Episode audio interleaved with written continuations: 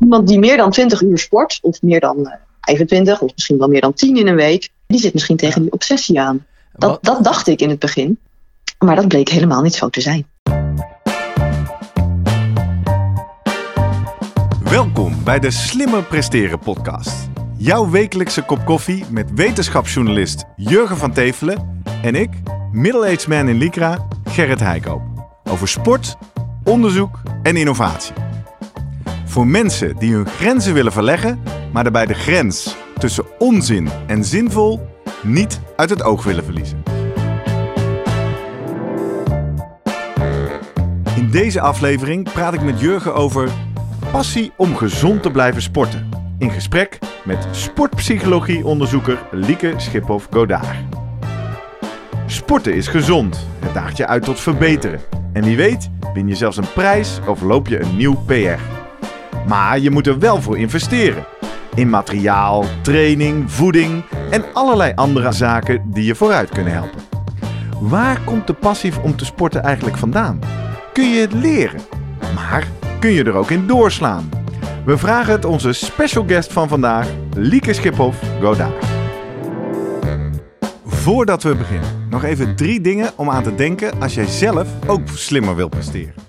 Nummer 1. Druk nu gelijk even op abonneren, zodat je altijd direct in de gaten hebt wanneer er een nieuwe aflevering online komt. Nummer 2. Weet dat je Jurgen en mij ook kunt boeken voor jouw volgende bijeenkomst als spreker of presentator. Neem gerust eens contact met ons op via de contactgegevens hieronder. En 3.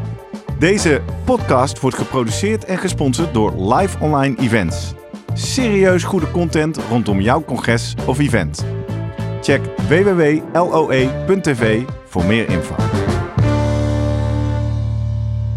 Goed, Hey. Jurgen, goedemorgen. Goedemorgen Gerrit. Welkom, nieuwe aflevering. Ja. We naderen het einde van het jaar, maar we gaan er toch nog even een gast eh, tussendoor. Veel gasten de laatste tijd, hè? Eh, Eens in de vier afleveringen of Nou, zo. nu een, eh, eens in de twee eh, zitten Twee, we bijna, drie. maar dat maakt niet Ah. uit, want dit is ook wel weer een leuke over een onderwerp. Op een gegeven moment ben ik uitgekletst, denk ik. Ja, Dan moet dat er gewoon een het komen. eh, Met de pauze komt eraan. We hebben straks een kleine fijn. winterstop. Vandaag in gesprek met Lieke Schiphoff-Godaar, een eh, onderzoeker naar de sportpsychologie. Ja. Fascinerend onderwerp.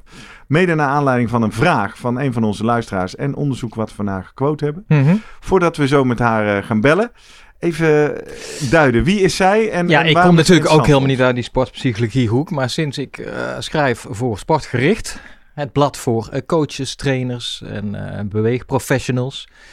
Ja, dat is een vrij breed publiek natuurlijk die dat leest. En ook de onderwerpen zijn vrij breed. Van fysiologie, waar ik me meer op richt, tot aan eh, psychologie. Ja. En eh, nou, de stukken eh, daarvan eh, is eh, Lieke is ook ja, iemand die regelmatig een stuk daar inschrijft.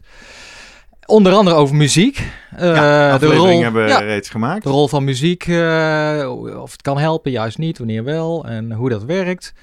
Ja, toen hebben we al eh, eigenlijk stiekem heb ik gewoon haar stuk een beetje eh, copy-paste in mijn hoofd. En eh, dat had Lieke ook kunnen, eh, misschien beter kunnen doen. Ja, Nou, aan de aanleiding van de vraag waar we straks op komen, eh, dacht ik, ja, nu moet ik echt, eh dit moeten we het gewoon aan haar eens vragen, haar ja want spreken. zij, zij is gepromoveerd op eh, sportverslaving, Ja. perfectionisme Ja. onder andere, passie voor sport. Passie, perfectionisme en sportverslaving. Dus, ja, en, en daar, raakten we ook al even aan in de aflevering over alcohol. Ja, Waarin je al vertelde dat er onderzoek is dat mensen die. eh, ja, dat het wel eens een karaktertrek kan zijn. Dat dezelfde mensen die uitbundig zijn in het nachtleven. ja. als die omslaan, ook uitbundig Ja. worden in het sporten.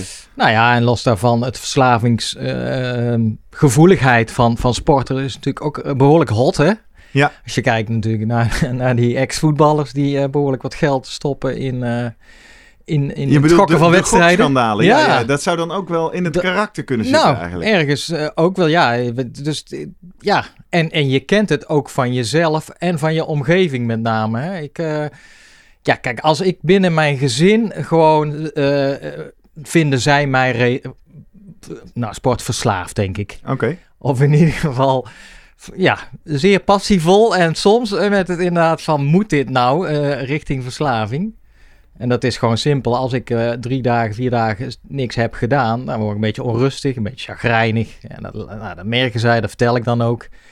En dan ga ik soms, eh, nou, dan, dan moet er gesport worden. Ook als het slecht weer is misschien of zo. Hè? Dus, maar als ik... maar dan zeg ik altijd, ja hallo, dit is hartstikke gezond verder. Uh, want als ik binnen de UHTT-bakkie groep wel eens kijk... of wat van mensen van onze club zie, dan denk ik, ja, wat ik doe is echt nog peanuts, zeg maar. Ja, dan gaat dus, het puur dus jij meet jezelf relatief aan Ja, dan denk ik, nou ja, en daarmee, ja, dat zeg ik dan ook dus, het valt wel reuze mee. Dus op die manier probeer je voor jezelf... Uh, ja, een beetje te relativeren natuurlijk. Ja. Maar ergens ben ik ook benieuwd, ja, hoe belangrijk is die hele sport eigenlijk voor mij? En uh, je merkt met name als je geblesseerd raakt of een tijdje niet kan sporten.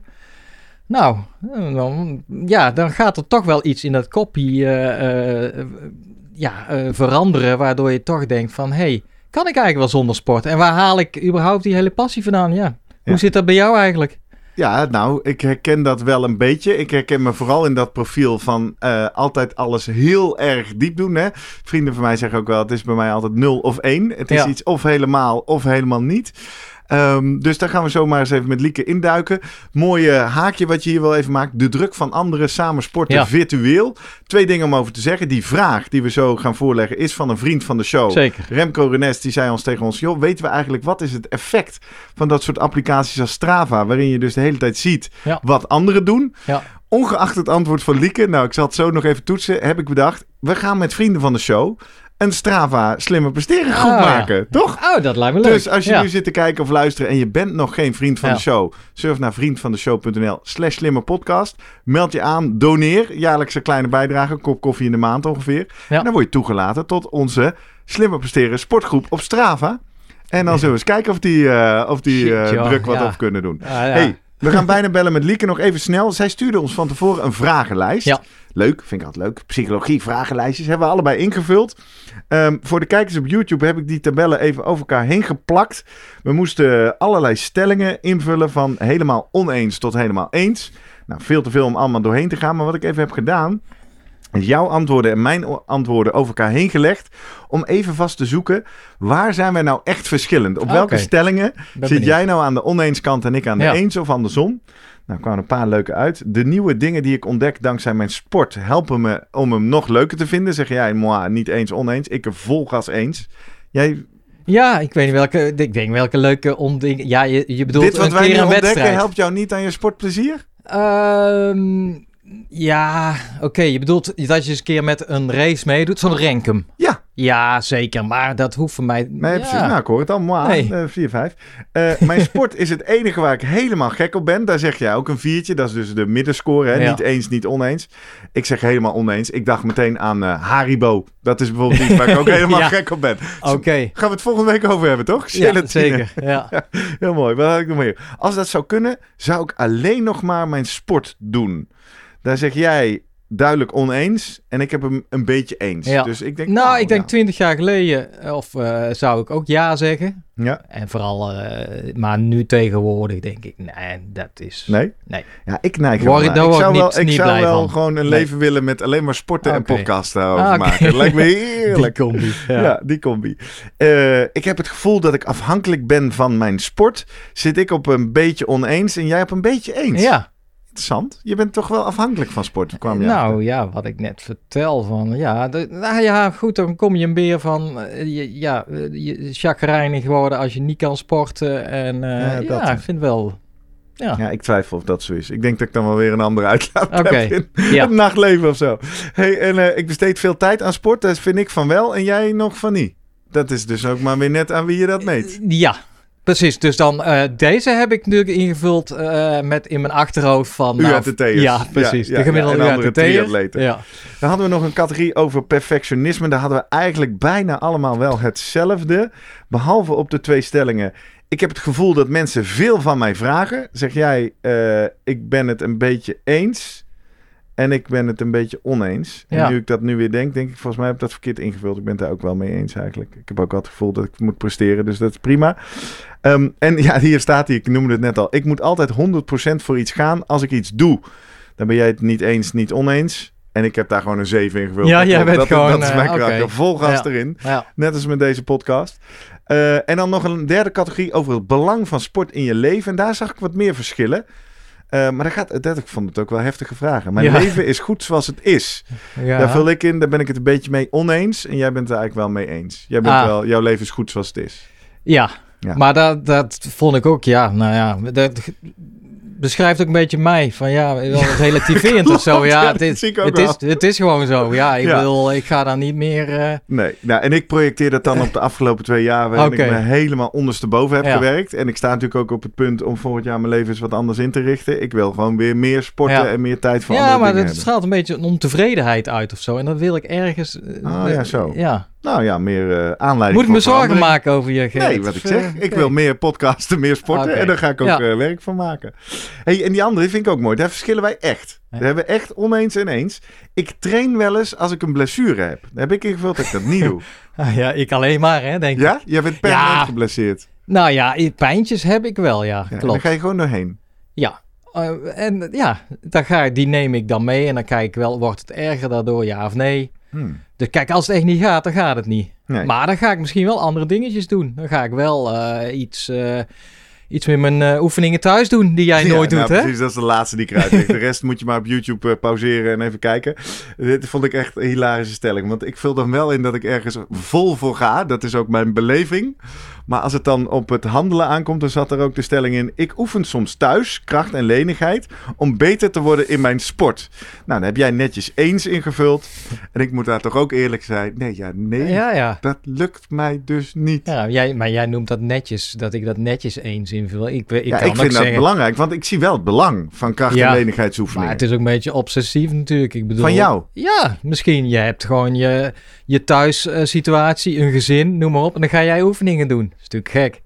Ja, het is hoe je het uitlegt. Ik, ik vind dit een tekortkoming Dat doe ik dan uh, tijdens het tv kijken, dan wel, hè? Dat is, ja, nee, ik vind dit wel een tekortkoming van mezelf. Ik zal nog eens uitzoeken hoe dat moet. Nou ja. Nou, misschien weet Lieke daar wel Misschien wat, even, kan Lieke ons raad geven. geven ja. Zullen we er gaan bellen? Leuk. Gaan we doen.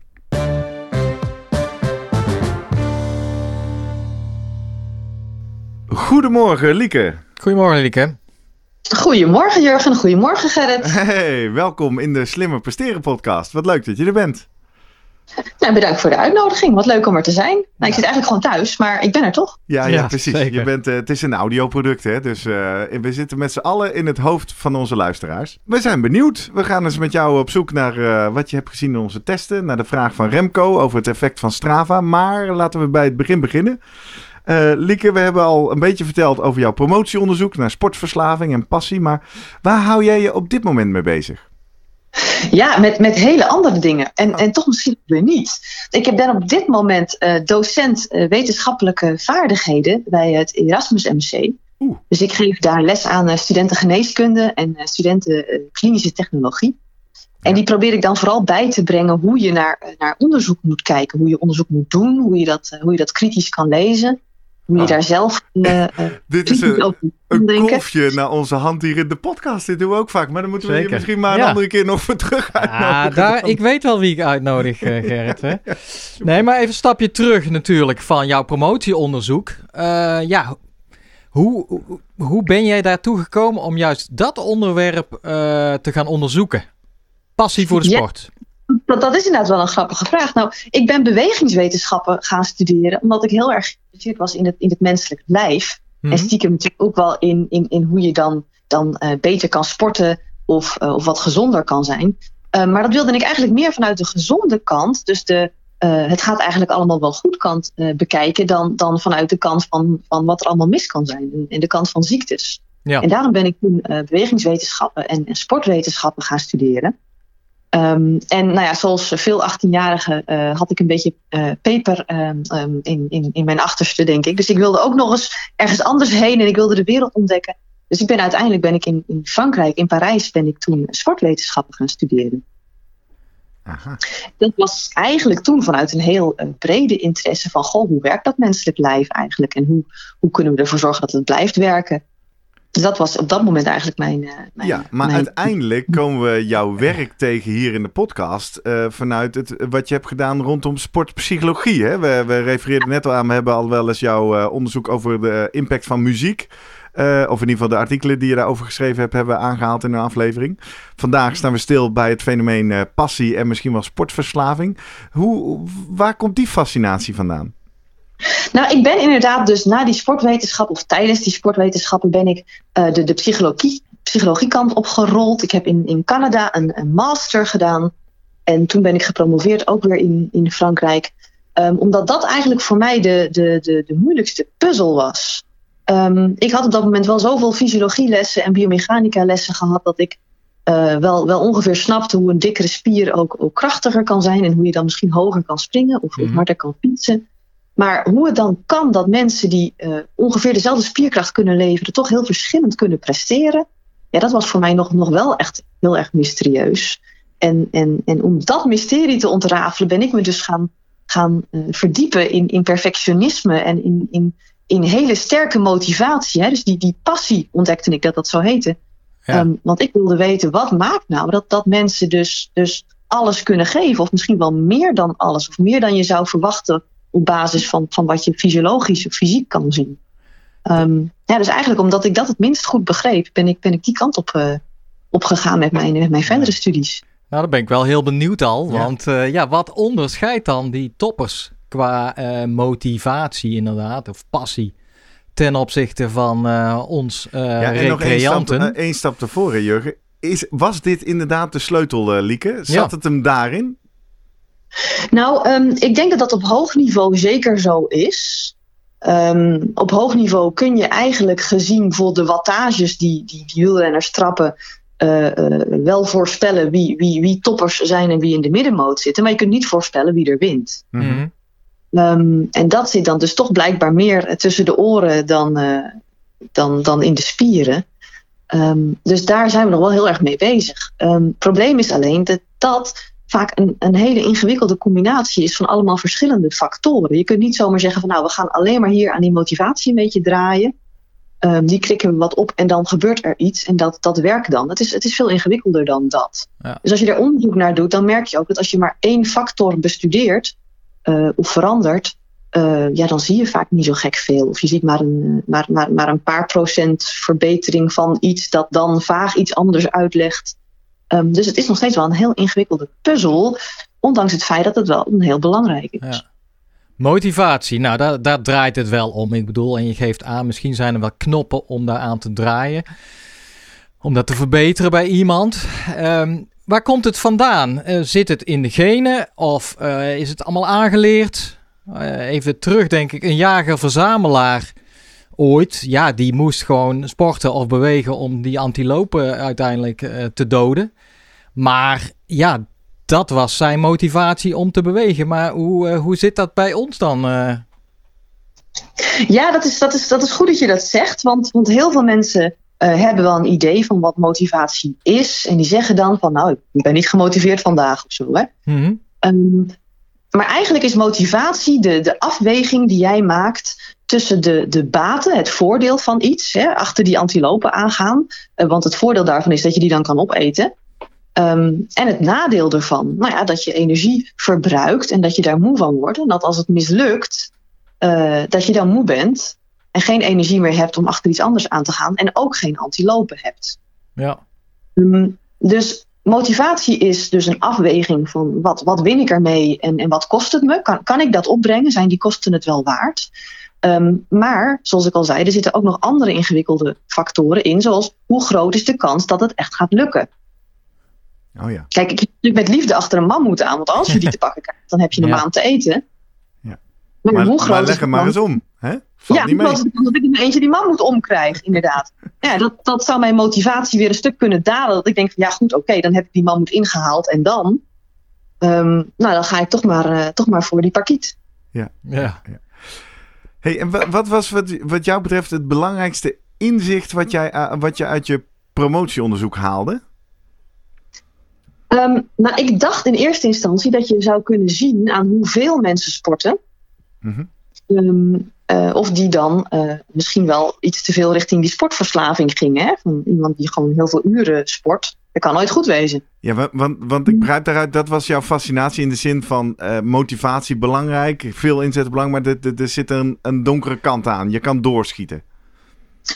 Ja, ja ik dacht, god, je, je, je kunt natuurlijk gewoon, gewoon op een gegeven moment te veel uren sporten. Um, doorsporten met, uh, met, met blessures, of als het eigenlijk niet meer gezond is.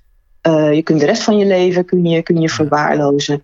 Dus dat, uh, ja, dat, dus, Iemand, iemand, iemand, die meer dan 20 uur sport, of meer dan 25, of misschien wel meer dan 10 in een week, die heeft waarschijnlijk een grotere kans op een, uh, op een, op een, op een slechtere of een minder goede vorm van, van passie. Die zit misschien tegen die obsessie aan. Dat, dat dacht ik in het begin. Um, maar dat bleek helemaal niet zo te zijn. Oh, wat dan? um, nou, je kunt in ieder geval niet aan het aantal uren uh, dat iemand sport of dat iemand een activiteit doet, uh, bepalen of die persoon daar ook op een gezonde of ongezonde manier mee bezig is. Um, wat bleek uit mijn onderzoek, nadat ik, je wil niet weten hoeveel duizenden mensen, uh, uh, hoeveel honderden vragen uit vragenlijsten had, had voorgelegd en die allemaal had geanalyseerd. Mm -hmm. zijn er een paar hele simpele vragen die je kunt stellen en, en, die geven eigenlijk antwoord op de vraag of het allemaal wel goed gaat met zo iemand. En die hoef je niet eens over die sport zelf te stellen. Je hoeft namelijk alleen maar aan iemand te vragen: hoe gaat het eigenlijk in de rest van je leven? Ja. Hmm. En als je dan mensen krijgt die zeggen: Ja, nee, ik uh, haal geen zelfvertrouwen meer uit mijn werk. Uh, ik vind eigenlijk ook geen andere hobby's leuk. En uh, we zitten een beetje tegen elkaar te katten thuis. Is ook allemaal een beetje, een beetje lastig. Nou, dan, dan moet je je zorgen gaan maken over hoeveel iemand sport en hoeveel energie die erin steekt. En of die dan misschien toch niet naar de training gaat. Terwijl die eigenlijk vanwege een pijntje hier of een blessure daar de training zou moeten overslaan. Ja.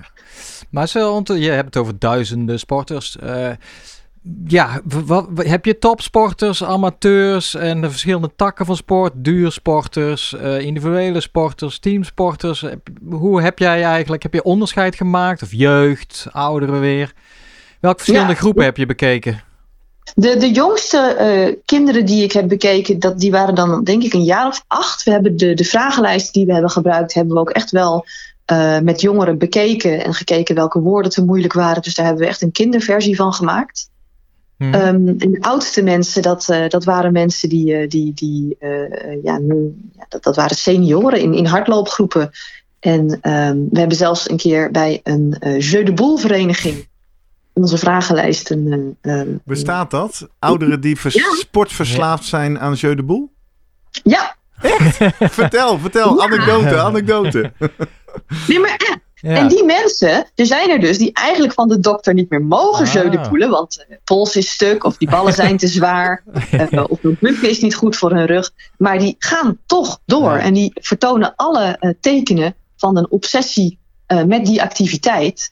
Um, wat dus ook betekent dat uh, uh, een obsessie met sport of sportverslaving uh, heeft dus ook niet zo heel veel meer te maken met, met je leeftijd of je niveau. Want dat waren ook niet eens per se nee. top die daar hun, hun brood mee verdienden. Kijk, nu komen we wel in de buurt van uh, tips, hè? want het is sowieso leuk om jou te spreken, Lieke. Maar onze podcast belooft ook altijd dat we op zoek gaan naar praktische handvatten en tips. Hier hoor ik er een. Jij zegt vertonen alle tekenen van sportverslaving. Nou, kom maar op met die checklist. Welk gedrag, je noemde net al een paar, hè? hoe gaat in de rest van je leven, ben je nog te genieten? Maar hoe, hoe herken je nou sportverslaving? Of welke, hoe uitzicht dat? Laat ik het zo vragen. Um, ja, dat, dat, dat is wel de definitie die wij eraan geven. Hè? Want dat, dat, dat is eigenlijk geen, uh, geen, geen, geen zwart op, op, wit, uh, op wit wetenschap meer. Maar wij vinden eigenlijk dat iemand uh, negatief gedrag vertoont, dus, dus een sportverslaving, als die geen goede afweging meer kan maken tussen wel of niet sporten. Aha. Die goede afweging, nou, hoe, hoe definieer je dat? Nou, bijvoorbeeld dat iemand die geblesseerd is een paar dagen rust neemt, hè, als dat geadviseerd wordt door de arts. Ja. Of zelfs misschien wel een hele andere activiteit gaat doen als hij uh, zijn sport niet meer mag doen. Ja. Um, maar ook iemand die dus geen dingen doet waar hij later spijt van krijgt. Zoals uh, niet naar een begrafenis gaan of niet naar een bruiloft gaat. Of uh, belangrijke feestdagen mist omdat hij per se wil sporten. Dus dat soort afwegingen waarvan een buitenstaander zou zeggen... ja, dat was eigenlijk geen goede keuze, geen slimme keuze. Als je die te vaak maakt, ja, dan zit je toch echt wel aan die sportverslavingskant. En uh, dat gebeurt helaas dus omdat mensen uh, uh, ofwel geen plezier meer halen uit, uit andere dingen, dus altijd maar weer voor die sport kiezen. Ja, als je niet zou gaan trainen, ja, dan zit je in je eentje op de bank en dan, mm -hmm. dan voel je je alleen maar rot. Of dan ben je dus naar die bruiloft, hè? Wacht even.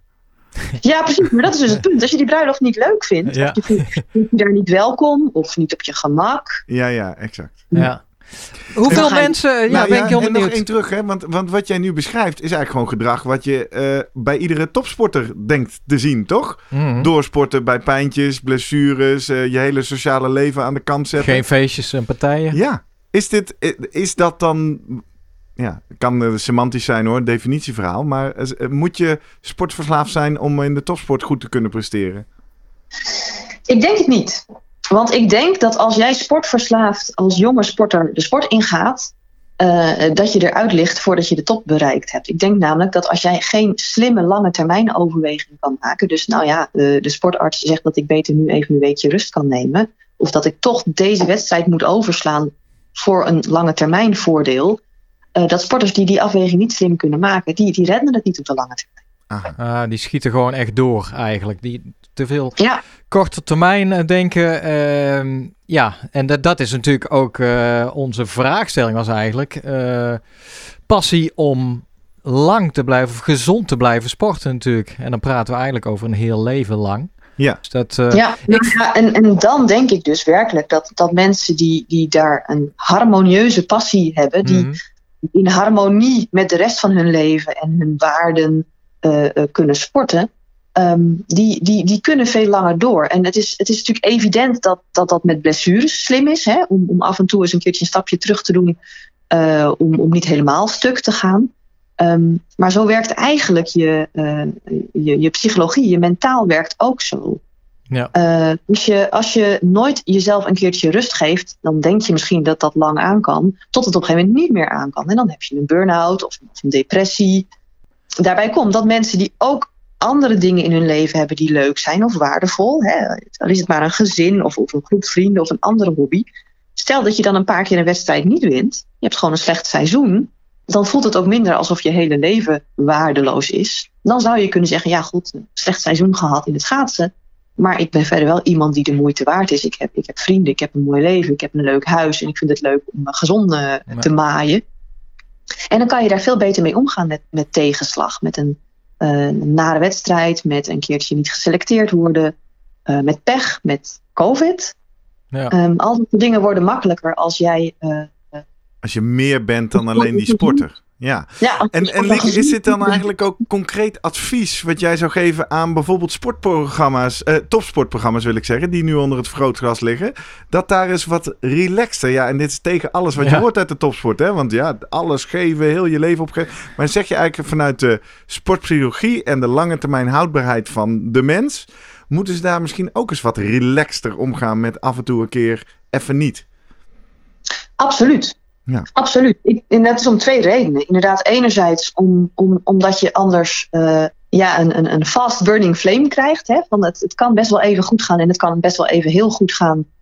Um, maar zoiets is ook misschien wel weer snel uitgedoofd. Ja. Uh, je verliest dus, dus jonge sporters door, door de druk die erop staat, door blessures, uh, doordat ze zich niet ontwikkelen tot een evenwichtig persoon die om kan gaan met tegenslag. Um, dus dus qua, qua, talentprogramma is het waarschijnlijk niet, niet heel erg efficiënt. Niet in een klein land zoals Nederland in ieder geval. je wil mensen graag zo lang mogelijk mhm. behouden voor je sport.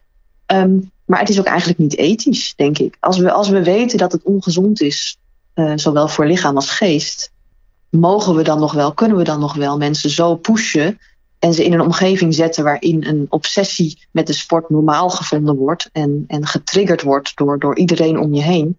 Als we weten dat het eigenlijk heel ongezond is. Ja, zo. Nou. Dus jij, ja, alles met uh, selectie, daar ben je in, in jeugdselectie, daar uh, heb jij ja, wel je vraagtekens bij. Uh.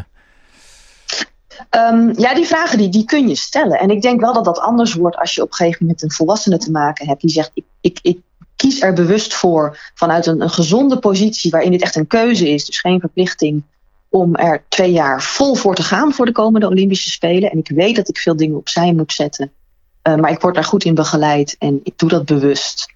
Um, ik weeg zelf die kosten en die baten uh, bewust af. Um, ik, ja, dat, dat moet kunnen. Hè. Volwassenen mogen dat soort keuzes maken. -hmm. um, dat we die keuze niet zomaar voor kwetsbare uh, mensen, dus voor jongeren of jonge volwassenen, mogen maken. Als zij daar niet zelf toe in staat zijn. Ja.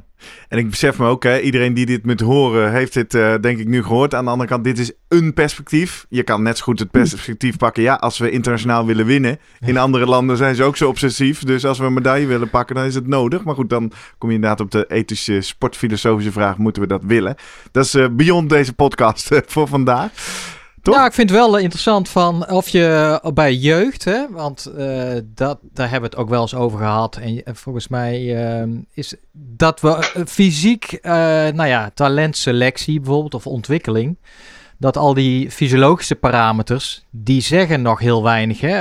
en dat heeft te maken met de ene komt eerder in de puberteit, is wat sterker. Je hebt dat geboortemaand, kwartaal effect mogelijk. Kortom, het is heel moeilijk om van een 10 of 12 of 14-jarige te zeggen: hey, dat gaat een goede wielrenner of, of voetballer worden. Um, ja, kun je ook wat misschien door juist naar die psychologische kant te kijken en te zien van aan de ene kant: hey, deze persoon moeten we in de gaten gaan houden, want die is ja, misschien te obsessief al bezig. Ja, gedreven misschien door ouders of omgeving. Terwijl juist anderen zegt van: hey, ja, misschien fysiologisch is hij allemaal niet zo ver, maar mentaal, dat, hij is wel gepassioneerd puur om het sporten. Wordt daar iets mee gedaan? Zou je aanbevelen om daar iets meer mee te doen? Ja, je ziet dat wel nog in de, in de, in de kleinere sporten. Hè? De sporten waarin niet zo heel veel geld wordt verdiend. Waarin, waarin mensen dat echt gewoon uh, verschrikkelijk leuk vinden. En het echt voor het spelletje doen. Mm -hmm. dat, dat wil je natuurlijk eigenlijk hebben. Ja, weet je, uh, onderzoek uit de topsport uh, wijst toch wel uit dat, dat bijvoorbeeld in, in, in voetbal het, het, het onmogelijk is om te voorspellen wie er uiteindelijk in zo'n nationaal elftal uh, terechtkomt. Ja. Dus, en uh, ik, ik geef toe hè, dat ik natuurlijk het probleem niet heb dat ik, uh, dat, dat ik die talentcoach niet ben. Maar ik zou denken zeggen, van, van als, als land, zorg er dan voor uh, dat, je, dat je heel goede subtopgroepen hebt waar heel veel mensen terecht kunnen. Ook diegenen die, die, die, die potentieel hebben, maar die nog niet 20 uur per week willen trainen. want daar wordt iedereen beter van. Daar wordt ja. de sfeer in zo'n club beter van. Um, en, en je behoudt dan die mensen dus langer. Dus, dus, dus ik zou zeggen, hou, hou vooral een grote en een, en een brede selectie. Ja. Misschien moet je bij, bij teamsporten uh, niet, niet één jeugdteam, één nationaal jeugdteam willen hebben, maar gewoon twee. Ja. Goeie, goed punt. Mooi, mooi punt voor de sportbeleidsmakers. Ja, Kost allemaal geld, hè? Voordat wij onze... Ja, ja ik, zeggen, ik ben heel benieuwd. Toe. Waar we het nog niet over gehad hebben. Ik was eigenlijk benieuwd naar zeg maar, de percentages zo'n beetje van, van al die, uh, die duizenden die je gevraagd hebt. Ja, hoeveel uh, mensen zijn dan, uh, van, van die, die geïnterviewden, ja, hebben dan eigenlijk dat stempel waarvan je zegt, oké, okay, die zijn ja, verslaafd. Obsessief, Obs ja. ja. Oh, dat is een goede vraag. Dat heb ik nooit uitgerekend van, van iedereen. Nee, dat maar gevoelsmatig, zijn te veel of weinig, Lieke? Ja.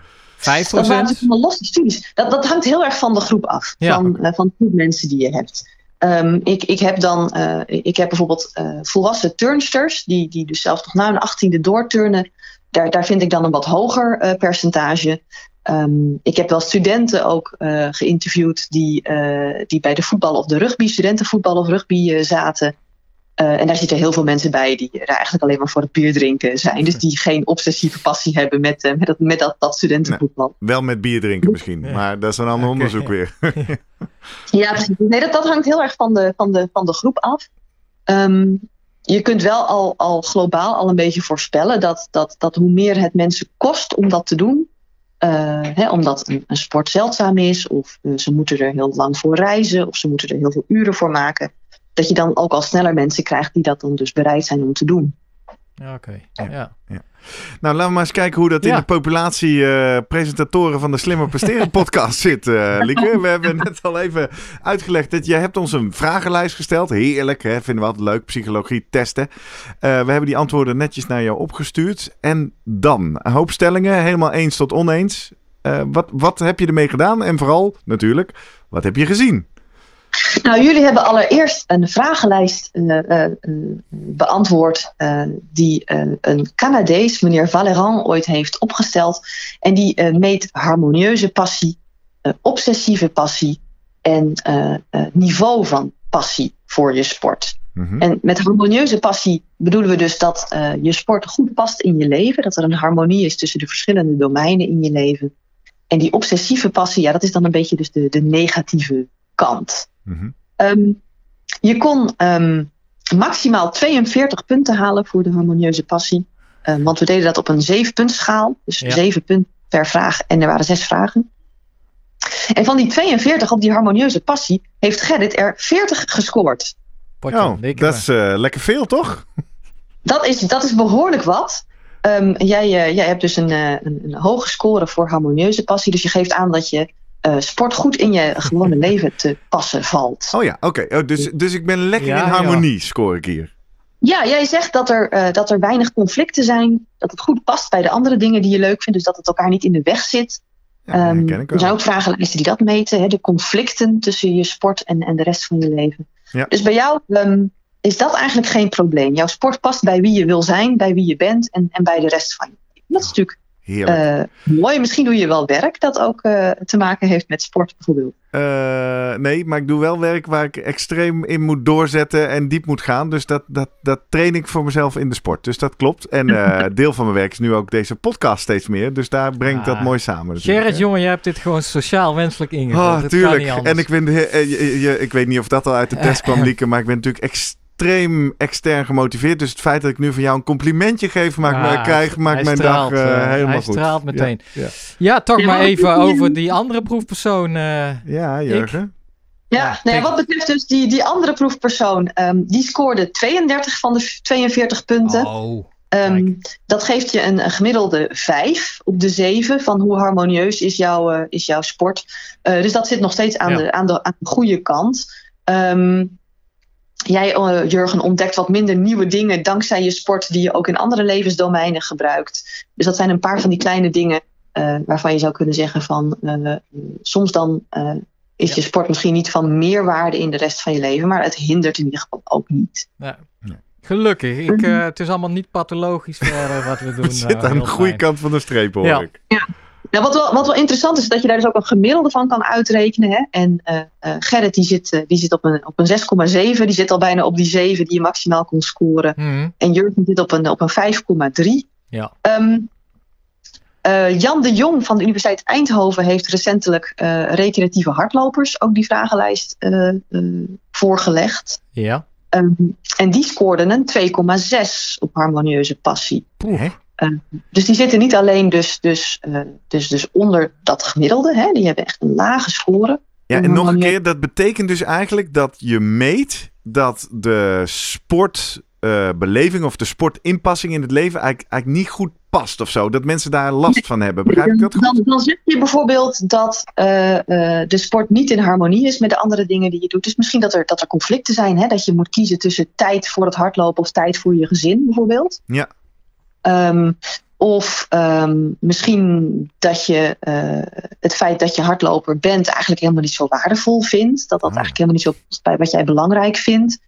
Uh, dus die mensen die, die lopen wel hard. Ja. En uh, gemiddeld ook een flink aantal uren per week. Maar, maar je zou dan al kunnen zeggen, als ik dit zie bij een talentsporter, dan denk ik, ik weet niet of die niet binnenkort een keertje gaat stoppen of een andere sport Ja, want dat gaat is doen. dan de volgende vraag. Hè? Wat, wat moeten we met dat inzicht? En dat, dat hangt er maar vanaf aan wie het vraagt natuurlijk en wie er naar kijkt. Maar de, de, nu benoem je het al. Je, bij talenten wil je hier alert op zijn. Want dan moet hij misschien eens een ander, of zij een andere sport kiezen of een andere invulling van het leven. Ja, of er is iets anders aan de hand in zijn leven. Hè? Van, Ah, ja. uh, hij moet zoveel trainen dat hij, uh, dat hij denkt dat hij zijn eindexamen niet gaat halen. Um, en daar maakt hij zich zorgen om. En dus is het elke keer als hij naar training gaat dat hij zich schuldig voelt dat hij niet leert. Ja. En elke keer dat hij een, een, een slecht of een minder goed cijfer dan hij had gewild haalt op school, dat hij denkt van gek, dat komt toch eigenlijk omdat ik toch naar die training ben geweest. Dus dat zijn ook wel dingen waarvan ik denk, um, dat is misschien wel iets waar je als coach dus, dus vanaf moet weten. Ja. Um, Stel nou dat je je sporters uh, van tevoren al zegt van jongens, uh, jullie hebben een paar keer een proefwerkweek. En uh, dan gaan we samen afspreken, maar dan, dan, dan, dan mag je een paar trainingen skippen. En dat doen we in overleg, dus daar hoef je ook helemaal niet schuldig over te voelen. Is een beetje een taperperiode. Um, misschien dat dat wel heel veel problemen oplost die, die er niet hoeven zijn. Hè? Want laten we wel wezen, als je 16 bent en je traint vijf keer in de week, dan, dan val je niet meteen uh, uh, van je fiets als je een keertje drie keer traint. Toch, uh, ja, ik ben, ik ben echt perplex een beetje. Want dat wij ook hardlopers zijn en daarnaast fietsers en zwemmers. Dus wij, ja, nou ja, wij, uh, wij noemen onszelf triatleten. En de ene wat fanatieker dan de andere misschien. Maar weet jij van die groep die Jan de Jonge heeft genomen? Uh, ja, recreatieve groep verder. Ja. Ehm, hoe, hoe, verklaart hij deze bijzonder, ja, in mijn ogen, lage score, toch? ja. Um, nou, er zijn, er, zijn, er zijn twee dingen die wel interessant zijn aan die studie die Jan heeft gedaan. En eigenlijk zou je hem dat natuurlijk gewoon een keertje moeten vragen. Het is, het is recent gedaan met, met Jannik Balk uit Amsterdam. Ja. Um, en ze waren eigenlijk op zoek naar de relatie tussen passie uh, voor sport en, en blessures. Dat is eigenlijk de vraag die ik bij mijn promotie ook al stelde. Hè. Van zou je nou kunnen zeggen dat iemand die obsessief bezig is met zijn sport, dat hij ook wel vaker geblesseerd raakt, omdat hij uh, bij een, een klein pijntje doorgaat. Maar wat zij niet gedaan hebben, is dat ze het derde onderdeel, en misschien dat je je nog herinnert dat ik zei, er zijn drie onderdelen van de passieschaal, dat zij daar geen gegevens meer van geven. En toen Valerand de vragenlijst ontwikkelde, um, toen zei hij van ja, er zijn drie dingen die je moet meten: harmonieuze passie en obsessieve passie, maar ook gewoon hoe sterk is die passie. En als mensen te laag scoren op hoe sterk is die passie, ja, dan hebben ze gewoon eigenlijk helemaal geen passie. En dan moet je daar ook stoppen. Dan moet je dan ook niet meer zeggen van ze ah. hebben een een, een, een, een lage score op harmonieuze passie. Ah, ja, precies. Dan is dat niet in harmonie zijn, is minder erg of zo. Want ja, dat is toch niet zoveel belang. Die mensen die Jan heeft gemeten, die zetten er misschien een hoop bij. Die hardlopen gewoon alleen maar voor hun gezondheid. Ja, precies. Of omdat hun partner dat wil. Of omdat ze de, de kinderen uh, begeleiden. Ik, geen idee, hè? Maar nee, die doen dat precies. Ja. Ik snap hem. Hey, wij hebben wel alle drie de delen ingevuld. Wat zag je in die andere twee delen bij ons? Nou, je kunt dus maximaal 28 punten uh, halen voor die, uh, die, die passieschaal. Gewoon van hoe, hoe groot is jouw passie? En 4 keer 7. En Jurgen scoort daar 21 punten van de 28. Um, dus dat is een 5,2. Dus dan zit je nog steeds wel aan die, aan die, positieve kant. Jij zou meegenomen worden in de groep met mensen van, met die een passie hebben. Want je zit, je zit boven het gemiddelde. Hè, boven de, de, ja. de, de, maar, ja, maar je passie en passie. Ja, precies. Jeetje. Man, man, Hoeveel man. punten denk jij dat jij gehaald hebt, Gerrit? Ja, ik zit er Ah. te kijken hoor. En onze kijkers op YouTube Ah. ook. 28 van de 28 zie ik. Maar ja, dat is Ja, ook wel eh, in lijn met de karaktertrek zoals mensen mij typeren. Ik zei het vlak voordat we hier gingen bellen al. Ik, ik sta ook wel bekend als alles of niets. Hè? Dus als ik iets doe, dan is het ook vol gas. Ja, ja, dat is dus prima. Maar jij geeft dus ook hè, echt antwoord op: uh, ik hou van deze sport. Zeker. Um, het, het, is meer voor jou dan, dan een manier van fit blijven. Uh, of een manier om tijd door te brengen met, met, met, met vrienden. Hè. Er zijn mensen die, die doen een sport omdat ze, omdat ze het leuk vinden om onder de mensen te zijn. Ja. Jij doet waarschijnlijk ook wel echt voor de sport zelf. Ja, dat herken ik wel. En dus ook, maar wat je net zei, en dan herken ik wel, ja, daar komt die harmonie wel om de hoek. Ook omdat ik dus inderdaad een hele grote meerwaarde zie in de professionele kant van mijn leven. En omdat ik nu door deze podcast er ook een heel mooi uh, passieproject, zeg maar, uh, bij kan houden. Dus dat klopt, ja. Het, het, het raakt op heel veel vlakken, heb ik er plezier van. Precies, maar dan zou ik dus ook zeggen, als jij veel uren aan die sport besteedt, maar je, je, je ondervindt weinig conflicten en uh, je kan het thuis ook nog steeds verkopen um, en je komt nog steeds op tijd op je werk, um, dan, dan is veel uren maken dan misschien ook helemaal geen probleem, hè? zolang jij daar goed mee om kan gaan en het voelt goed. Andere mensen zitten tv te kijken, jij zit op je fiets, nou ja. Ja. Je, je zou iets mee moeten doen, Gerrit. Ja, hey. Een podcast. Als nou, tv kijken doe kan Nou, ik, uh, ik, uh, ik neig naar... Ja, als je nou vol stort op je marathoncarrière of je triathloncarrière... Nou, ja, maar ik ben geen topper, denk ik. Maar waar jij naar hint is natuurlijk wel... In jouw vragenlijst uh, raakten wij net al even aan, Lieke... staat ook ergens de vraag... Ben je tevreden met hoe je leven nu is?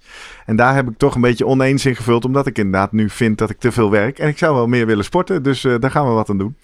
Dus dat ja, maar dat, dat, is, dat is dus een, een, een, een, een, een geheim vragenlijstje dat ik geprobeerd heb om er doorheen te fietsen, maar dat was blijkbaar niet zo geheim. Ik heb dat toch doorgehad.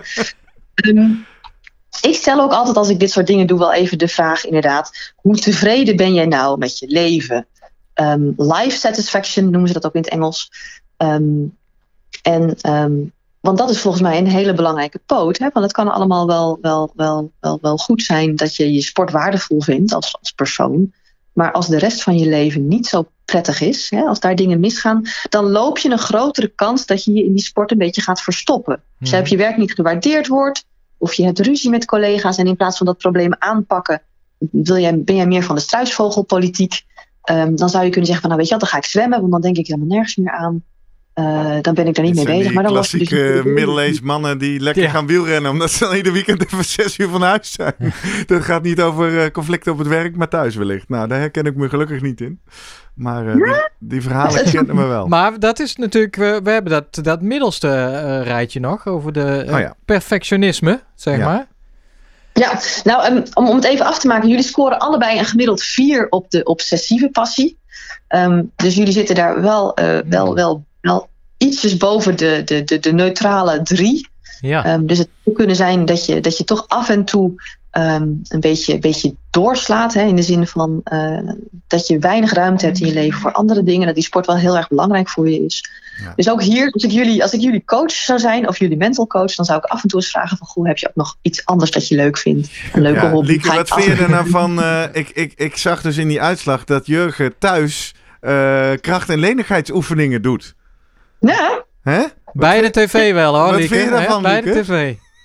Ja.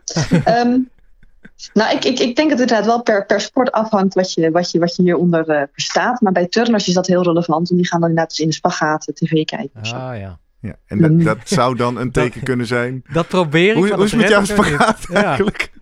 Nee, maar dat, uh, zo erg is het helemaal nee, niet. Kom op. Jij zat jezelf daar in je hoek te kletsen. Ja. hey, Lieke, ik kijk ook even naar de klok. Ik wil nog een belangrijk ander onderwerp in. En dat is de vraag van Remco Renes. En toch ook wel de druk van de omgeving. Uh, en, en, welke rol die speelt in eventueel uh, gezond of ongezond sportbeleving. Hij paste die vraag specifiek toe op Strava of uh, Garmin. Het mhm. feit dat mensen natuurlijk nu heel erg hun sportprestaties kunnen loggen. En dat ook delen met anderen. En dan kudo's en duimpjes en opmerkingen verzamelen. Um, hoe kijk jij daar vanuit een sportpsychologische bril naar? Nou ja, kijk, wat wij waardevol vinden of wat wij belangrijk vinden. En, en ook hoe wij dus beslissen dat we waardevol zijn. Um, dat hangt natuurlijk van je omgeving af. Uh, er, is, er is geen mens die in een bepaalde cultuur woont en opeens besluit van ja, maar ik vind dit eigenlijk helemaal niet belangrijk. Dus dat, dat, dat, dat wordt je al van jongs af aan meegegeven. En, en de groep mensen bij wie je bent uh, en die jij belangrijk vindt, die bepalen dus heel erg uh, wanneer jij een waardevol persoon bent of niet. Mm-hmm. En je zou kunnen omgaan met mensen die vinden dat je waardevoller bent als je meer geld verdient. En andere mensen vinden dat je waardevoller bent als je een hogere VO2 max hebt. En weer andere mensen zeggen, ja, dat is nou echt niet wat een mens een waardevol mens maakt. Mm-hmm. Um, dus natuurlijk uh, uh, bepaalt de manier waarop jouw trainingsgroepje en jouw trainingsmaatjes en jouw vrienden reageren op, jouw, uh, op jouw performances. Dat, dat maakt wel degelijk uit. Um, nou kan dat op heel veel verschillende manieren. Als ik een rondje ga lopen en ik ben echt geen tophardloper, dan zijn er misschien wel mensen die zeggen van, oh, wat goed dat je bent wezen lopen. goed dat je daar de tijd voor hebt genomen. heb je van het, van het mooie weer genoten? Uh, was het park mooi. Um, en nu zitten we heel erg in de hoek van de sportbeleving van Remco ook. Hè? Ja. Remco typeert zichzelf ook als de ultieme sportgenieter. Maar die zet ook bijvoorbeeld niks op Strava. Nee. Dat, uh, nee, want daar komen we erop, uh, Lieke. Daarom onderbreek je even. Vond een leuke typering, want dat is Remco. Maar inderdaad, jij krijgt dan complimenten. Of, uh, nou ja. Ik zelf vind Strava in die zin, voor mij werkt het alleen maar positief en motiverend. Op twee manieren. Inderdaad, die duimpjes word ik blij van. Commentaar vind ik leuk. Contact vind ik leuk. En het stimuleert me ook als ik een tijdje niet ga en ik zie Jurgen dan wel weer drie keer gaan. Dat ik denk, oh ja, ik moet ook echt weer eens gaan. Dus voor mij is dat alleen maar positief.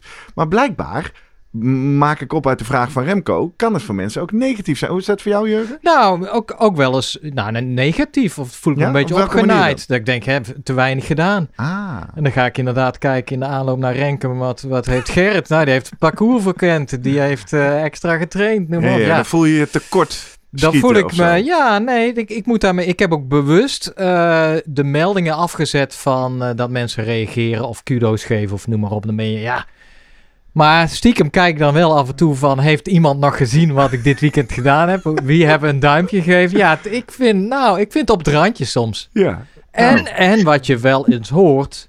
dat mensen gewoon bewust... Uh, ja, bepaalde activiteiten niet erop zetten, omdat ze zelf iets hebben. Ja, nou, was te langzaam. Ik schaam me ik hiervoor. Ik ken dat dus allemaal niet, maar goed. Of ja. uh, hun kommetjes uh, willen verbeteren door achter een brommer te gaan hangen, uh, bepaalde kommetjes halen. Nou ja, dus hmm. ik kijk daar toch wel een beetje anders ook wel tegenaan. Lieke, help ons. Hoe moeten we dit uitleggen, verklaren, begrijpen?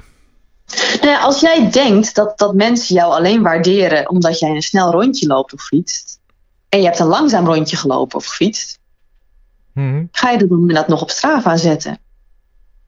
En dan is de vraag, um, hoe reageren mensen daarop? Hè? Als, als ik een langzaam rondje neerzet, dan is er een vriendin die zegt van, ah, je hebt zeker uh, lekker genoten van het weer. Of uh, ja, is verder geen waardeoordeel. Maar stel nou hè, dat, dat, dat ik denk dat mensen mij alleen maar waarderen omdat ik heel snel kan lopen. Um, en ik loop een keer een langzaam rondje. En er is iemand anders van de atletiekvereniging. Die gaat datzelfde rondje sneller lopen. En dan zeggen: Haha, moet je kijken, ik was wel twee minuten sneller dan Lieke. ja, ja, dat zou ik wel weer moeilijk vinden. Dus dan zou ik misschien denken, nou, Lieke, zet ik Jurgen, Remco en alle luisteraars. Dat doet toch helemaal niemand, toch? Ik, ja, of ik ben heel naïef. Maar ik heb toch nog nooit zoiets negatiefs gezien of meegemaakt of überhaupt gedaan op Strava. Ik denk dat Strava, je kan ook alleen maar duimpjes geven. hè? Je kan niet een, een duimpje omlaag nee, geven. Nee, natuurlijk niet. en al zou het zijn, eh, dan doe je dat toch niet? Ja, maar ik denk toch, bijvoorbeeld de UATT heeft ook zijn eigen lijstjes hè, van bepaalde rondjes of dingen. Ik, tuurlijk, ik kijk daar ook wel eens naar. Of ik, ga wel lekker in de middenmoot zit en niet onderaan bundel. Dan ben ik al tevreden bijvoorbeeld. Ja, maar... Maar ik, natuurlijk zijn er mensen die bovenaan willen, die top 3 willen halen. En uh, denk je niet? Nee, Dan ik moeten we niet. Maar uh, ik ga, we gaan, we, ja, precies. Sowieso willen we van luisteraars horen hoe het hiermee zit. Lieke, ik heb net vlak voordat we jou belden aangekondigd. We gaan lekker een slimmer presteren uh, Strava groep maken. Of zeg je nou, goed idee, slecht idee?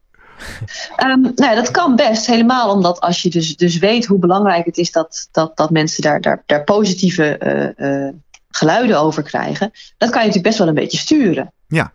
Um, dus je, je kunt mensen helpen om, om, om, om, zich daar goed in, in te voelen en er dus niet een competitie van te maken. Um, nee, want dat is het dan. Hè? Dat het... die, die onzeker zijn en die dus bang zijn dat jij hen beoordeelt omdat ze misschien een langzamer rondje hebben gedaan dan jij. Um, en dat zou je zelf, dat, dat herkent iedereen. Je bent altijd bang dat mensen negatief zullen reageren. Wie heeft er niet een keertje als student een presentatie moesten houden en dat hij bang was dat de medestudenten hem zouden uitlachen? Of een keer op een congres dat je denkt van, dat je bang bent dat mensen dat niks vinden. Mensen lachen je nooit uit na een presentatie. En mensen die gaan inderdaad nooit zeggen van, goh, wat was je langzaam op dat rondje. Ehm, maar je bent er wel een soort van bang voor als je, als je denkt dat mensen je daar eh, negatief op, op beoordelen. En dat, dat bang zijn voor het oordeel van mensen, ja, dat is een van de factoren van, van perfectionisme die je kunt meten. En dan kun je dus al een beetje voorspellen dat mensen misschien bang zijn uh, dat ze een negatieve beoordeling krijgen van anderen. Waardoor ze dus misschien inderdaad dus uh, bepaalde dingen niet, niet durven zeggen. Nee. Uh, ja, op straat ja. durven zeggen of achter een brommer gaan hangen. Want dan kan je je rondje wat sneller doen. En dan ja, dat uh, vals spelen, hè? las ik in jouw artikel Sportgericht. Dat, eh, dat dat gedrag wordt uitgelogd uh, door uh, de donkere kant van perfectionisme. Wat ik zit te denken, kunnen we hier nog een praktische tip uitbakken? Want ik, ik, ik begrijp dan nu en ik maak kennis met mensen die dat dus hebben. maar dan denk ik, jeetje, maar dat is wel kind met badwater weggooien. Want dan heb je ook al die positieve motivatie en complimenten heb je dan ook niet. Um, hebben we nog iets van een tip of een manier waarop... Ja, allereerst moeten we natuurlijk zeggen, je hoeft niet op Strava en je hoeft niet te loggen. Als je niks vindt, doe het lekker niet. Maar ja, uh, kunnen we nog heb jij nog een tip of een idee, Lieke, hoe mensen die daar last van hebben, daar beter mee om kunnen gaan? Ja, tuurlijk. Je moet een community bouwen, je moet een groep bouwen waarin, um, ja, in dit geval is, is falen een beetje een sterk woord, maar uh, waarin dat, dat ook als positief wordt gezien. Hmm. Hebben jullie wel eens gehoord van de, de, de, de, de CV of failures van sommige onderzoekers? Die zeggen van ja, um, het is eigenlijk heel oneerlijk dat we altijd alleen maar zeggen wat er wel werkt. De artikelen die wel gepubliceerd hmm. zijn en de, de, de, de, de funding, de subsidies die we wel krijgen. Eigenlijk zou het veel netter zijn om ook aan te geven dat we het ook acht keer niet gekregen hebben. En dat het ook twee keer wel mislukt is. En dat we ook twee keer hebben gesolliciteerd op een baan die we niet gekregen hebben. Dus er zijn mensen die zijn daar nu wat opener in die zeggen van ja, eigenlijk moet je dat normaliseren. Dat je ook aangeeft van ik heb het ook een keer geprobeerd en niet gehaald. Ik ben ook een keertje niet door de selectie gekomen. Of, uh, ja. En uh, waarom is dat belangrijk? Dat zou je die want, moeten doen. Dat je ook zou moeten zeggen um, dat iedereen ook dat ene rondje van die maand erin zet. Uh, en dat je zegt van nou, dat, dat was mijn, mijn uitloop of mijn zaterdagochtend na een katerloopje. en dat iedereen dat ook normaal en positief vindt. En dat dus, dus iemand anders die dat een keertje heeft ook zegt van nou jongens, het is dat ik gegaan ben. Um, dit was wel uh, heel slecht. En dat anderen dan zeggen, ja, maar je bent wel gegaan. Precies. Nou, laten we die belofte doen. Wij openen de, de Strava sportgroep. Die is alleen toegankelijk voor vrienden van de show. En Remco moet ook meedoen. En Remco proberen we er ook in te krijgen. En uh, nou ja, eh, wat ik zeg, ik kan het me überhaupt niet voor mij. Ik ben een raspositivist, dus ik ga alles wat je daarin post lekker liken en complimenten geven. Weet je, want langzaam trainen, dat is een van de moeilijkste dingen die er is, toch? Dus dat is sowieso een heel goed idee. Leuk. Lieke, kom je ook mee sporten in de Slimmer Presteren Strava groep of zit je niet op Strava? Uh, ik zit niet op Strava. Hey. ik denk dat ik ook een beetje bang ben voor het oordeel van al die mensen die wel... Ah, kom er lekker bij. Slimme presteren podcast. Ja. Geven je lekker veel duimpjes anoniem meedoen. Daar... Ja. ja, hallo, hallo. Ik heb de VO2 van een, van een turnster, hè. Ja, top toch? Leuk. Ik vind het gewoon nog goed dat je gaat, Lieke. Ja. Hè? Gewoon lekker in beweging blijven. ja, precies. Dat is de instelling. En zo kun je misschien die mensen die net een, eh, een, een steuntje in de rug uh, nodig hebben... Die, die kun je meekrijgen. En die mensen die toch al uit zichzelf gaan ja, die, daar hoef je misschien niet zoveel energie in te steken om die aan te doen. Nee. Meteen nog een vraag die toch al, ja, die komt wel in, mijn, in mij op al, al uh, langer. En dat is natuurlijk als bezorgde ouder van uh, drie kinderen, uh, pubers zelfs al begin twintig. Ja, ik heb ze, ja, ik, ik, ben sportief. Ik heb ze ook, meen ik, uh, met sport op laten groeien.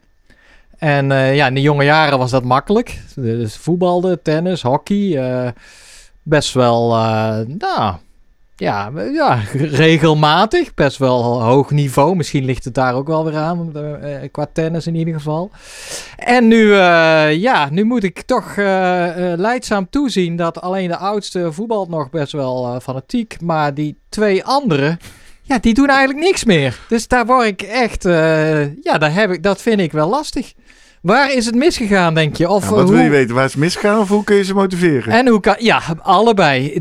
tuurlijk wordt gezegd, ja, puberteit is een lastige fase. Vader die eh, sportverslaafd is, ik snap het wel. Zetten zich gewoon af. Misschien heb ik te veel doorgedramd. Uh, hoe kan ik ze toch nog uh, op het goede pad krijgen? ja, de, er is natuurlijk gewoon een verschuiving in, in, in, in je waarden. Hè? Van wat je, wat je vrienden op die leeftijd waardevol vinden uh, belangrijk vinden, dat, dat ga jij belangrijk vinden. Er zijn ook kinderen uit volkomen niet-sportieve gezinnen die opeens gaan fitnessen en aan de eiwitshakes gaan, waarvan de ouders ook denken: wat is hier aan de hand? Ja. Uh, maar die zitten blijkbaar in een omgeving waar, waarin in dat dan uh, waardevol is. Um, ik zie zelf, omdat ik veel studenten train, ook wel studenten die, die, die besluiten bijvoorbeeld om op hun achttiende met, met turnen te beginnen. Um, dat is een, een hele dappere, maar ook wel een hele leuke keuze. Mm -hmm. um, ja, je moet er denk ik voor zorgen dat, dat de training op zich waardevol is. Uh, want je bent niet na twee weken meteen een topturner. Um, maar je kunt natuurlijk wel uh, uh, je goed voelen over jezelf. Het gevoel hebben dat je lekker bezig bent geweest. Nieuwe mensen ontmoeten. Dus ik zou zeggen van wat is voor jouw kinderen waardevol? Is dat het hebben over hun gezondheid? Is dat het hebben over nieuwe mensen ontmoeten? over even je hoofd leegmaken? Um, en, en met dat idee in, gedachten moet je dan dus een activiteit kiezen die je daarvoor helpt. Het zou heel goed kunnen dat jouw jouw kinderen, omdat ze toch uh, heel veel hebben meegekregen in de jeugd, als ze ooit weer een keertje gaan voetballen, of misschien dat ze wel gaan handballen of, uh, of golfen, dat dan blijkt dat ze best wel aanleg hebben. Dat ze toch wel dingen geleerd hebben, motorisch gezien, uh, die maakt dat ze, dat ze snel vooruit gaan. En dat, dat kan heel positief werken. Dat kan, dat kan echt werken als een positieve feedback van, goh, ik kan dit eigenlijk best wel goed. Het is best wel leuk. Ja. Nou, daar hou ik, dat, dat heb ik ook in mijn achterhoofd. Hey, en als alles misgaat, Jurgen, kun je altijd nog mijn levensloop als uh, model zien. Ik heb ook heel hard gesport tot mijn negentiende. Toen heb ik een soort van 15 jaar van mijn leven me helemaal stuk gedronken. En nu ben ik er ook weer. Hè? Dus uh, Zeker, nou, uiteindelijk kom je wel weer aan de bright side. jou als voorbeeld, helemaal goed. ja.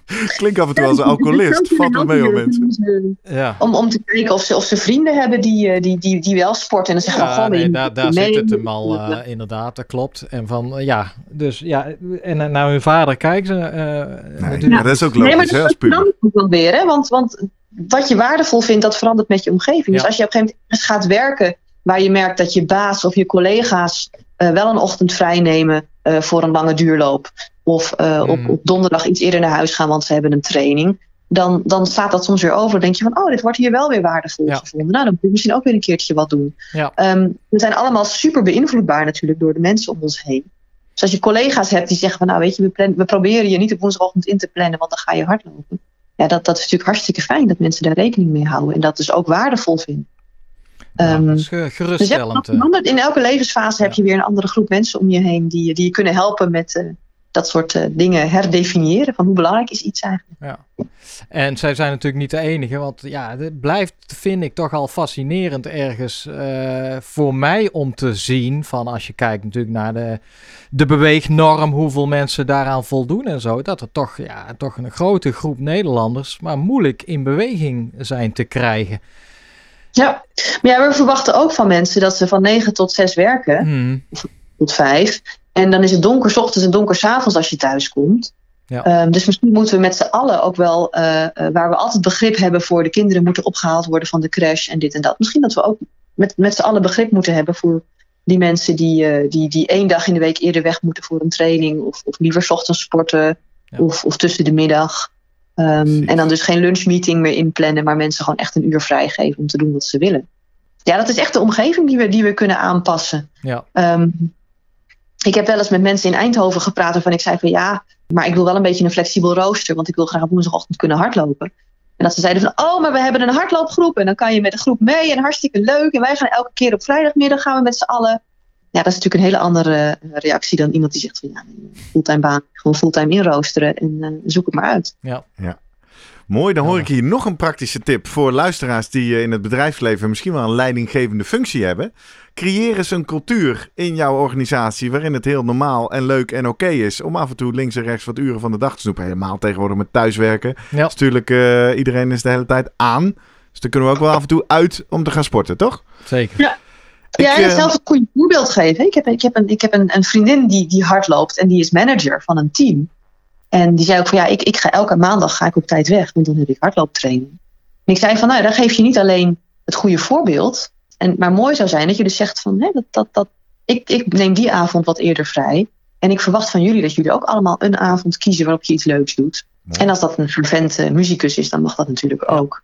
um, dus je kunt zelf ook, denk ik, een, een betere manager zijn als je daar ruimte voor neemt. Maar ook als je zelf het goede voorbeeld geeft. Zo.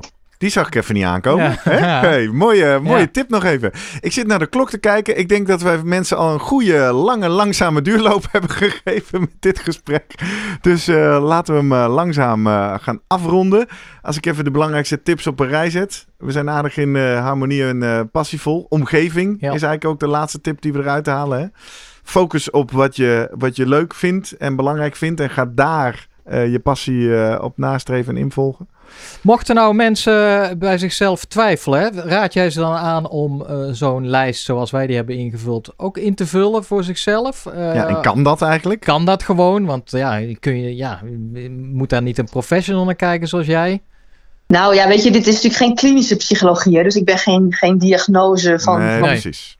aandoeningen aan het doen. Dit is sociale psychologie. En dan gaan we er eigenlijk vanuit dat mensen wel gewoon gezond zijn maar gewoon een, de neiging hebben tot, tot meer van iets of meer van iets anders. Um, het is soms wel even zoeken, maar je kunt ze gewoon vinden. Veel van die lijsten zijn openbaar als je, als je een beetje kan zoeken in de, in de wetenschap. Maar het is natuurlijk wel heel nuttig om, om daar iets over te weten. Want Gerrit, jij mag dan wel zeggen dat jij helemaal niet bang bent voor het oordeel van anderen. Ja, pak hem aan, pak hem aan, uh, Lieke. Je scoort, je, scoort, je scoort zeker niet laag op uh, de, uh, het perfectionisme uh, jegens anderen. Dus jij bent wel degelijk een beetje bang dat anderen het niet goed vinden wat jij doet. Nee, ja, heel erg. Hè? Heb ik toch ook al net gezegd. Ik ben, ik, ik ben me gelukkig al een aantal jaren bewust en uh, dat helpt dan weer de helft als je het al bewust bent. Dat ik uh, mijn oren heel, en, en dus ook mijn eigen waardering, heel erg laat vallen naar, uh, naar het oordeel van anderen. Jazeker. Ja, ja jij scoort een, jij scoort een 3,6 en dat is, dat is niet alarmerend, maar dat is toch iets meer dan, dan, dan gemiddeld. Um, op, de, op, de, op de vragen hè, van, van andere mensen verwachten dat ik dingen heel goed doe. en ik vind het moeilijk om aan die verwachting te voldoen. Um, in een studie met uh, jonge topsporters uit Engeland scoorden die topsporters een 2,6 en jij een 3,6. Dus, dus je zit nog wel steeds nog wel hoger zelfs dan, dan, oh, dan een groep jonge topsporters. Ja. Waar ik eerder zou denken dat, dat, dat die uh, het moeilijk vinden om, uh, om ja. aan de eisen van hun coaches en ouders te voldoen. Ja. Dus misschien dat het wel een soort van inzicht verschaft om daar een keertje met iemand anders naar te kijken. Ehm, ja, nou, dus- ik ben blij dat je zegt dat het nog niet problematisch is. Eh, ik herken het wel heel erg. Het, het slaat natuurlijk wel door, hè? Ook eh, in, in mijn werkende leven af en toe te diep, te lang te gaan eh inboeten op slaap. En in mijn sportieve leven weet ik het ook. En is bijvoorbeeld, gebruik ik het, draai ik het om door gewoon me he- voor heel veel evenementen in te schrijven. Hè, want zo'n dag dat het moet gebeuren en dat iedereen daar is, ja, dat motiveert mij veel meer dan, eh, nou, dat heb ik in de podcast eh, ook al redelijk vaak genoemd, dan zo'n 2,5 jaar zonder, of nou, dat is niet overdreven, anderhalf jaar zonder evenementen en ga zelf maar een beetje lopen in het bos. Dus eh, nee, ja, ik ben me bewust van die karaktertrek. Fijn dat het uit de test komt. Vind ik een mooie afsluiter hier. Jawel, Ja. aan de winkel, Gerrit. Werk aan Ja. de winkel. Lieke, wij hebben altijd een vraag aan ons gast. Stel dat er nu heel veel reacties komen en nog vervolgvragen. Mogen we je dan in de toekomst eventueel bellen voor een vervolgaflevering? Ja hoor, ja hoor, waarom niet? Ik ben wel benieuwd wat, eh, wat, wat mensen hier nog, eh, nog graag over zouden willen weten. Ja, nou, dan eh, zal ik ze eens uitleggen hoe ze dat ons kunnen laten weten. Dat is namelijk op een aantal manieren. Op social media kan je ons vinden als de Slimmer Podcast op Twitter en Instagram. En daar maken wij van iedere aflevering een post. En op die post die kan je retweeten als je op Twitter zit of daar kan je op reageren op Instagram. We hebben ook een website www.slimmerpodcast.nl. Dan vind je ook van iedere aflevering een eigen pagina waar je ook onder kan reageren. En die link, ook van deze aflevering, kan je natuurlijk pakken en even door WhatsAppen naar jouw hele vereniging of club of trainingsmaatjes. Of misschien wel naar je manager met die tip over eh, de cultuur. En als je nou zegt, nou, ik vind dit toch allemaal een beetje gevoelige onderwerpen om zo in het publiek te bespreken, dan kun je ons ook mailen één op één via post.slimmerpodcast.nl. En ik zou het natuurlijk het allerleukste vinden als je nu naar vriendvandeshow.nl gaat, slash slimmerpodcast, vriend van de show wordt en dan eh, je aansluit bij onze Slimmer Presteren podcast Strava Sportgroep. Ja, En daar gaan we een hoop positiviteit delen, zeker als mensen lekker rustig aan doen, toch? Ook gij, eh, Remco. Ja, precies. Lieke, dankjewel voor je bijdrage vandaag. Dankjewel, Lieke. Graag gedaan. En tot volgende week, Jurgen. Tot volgende week.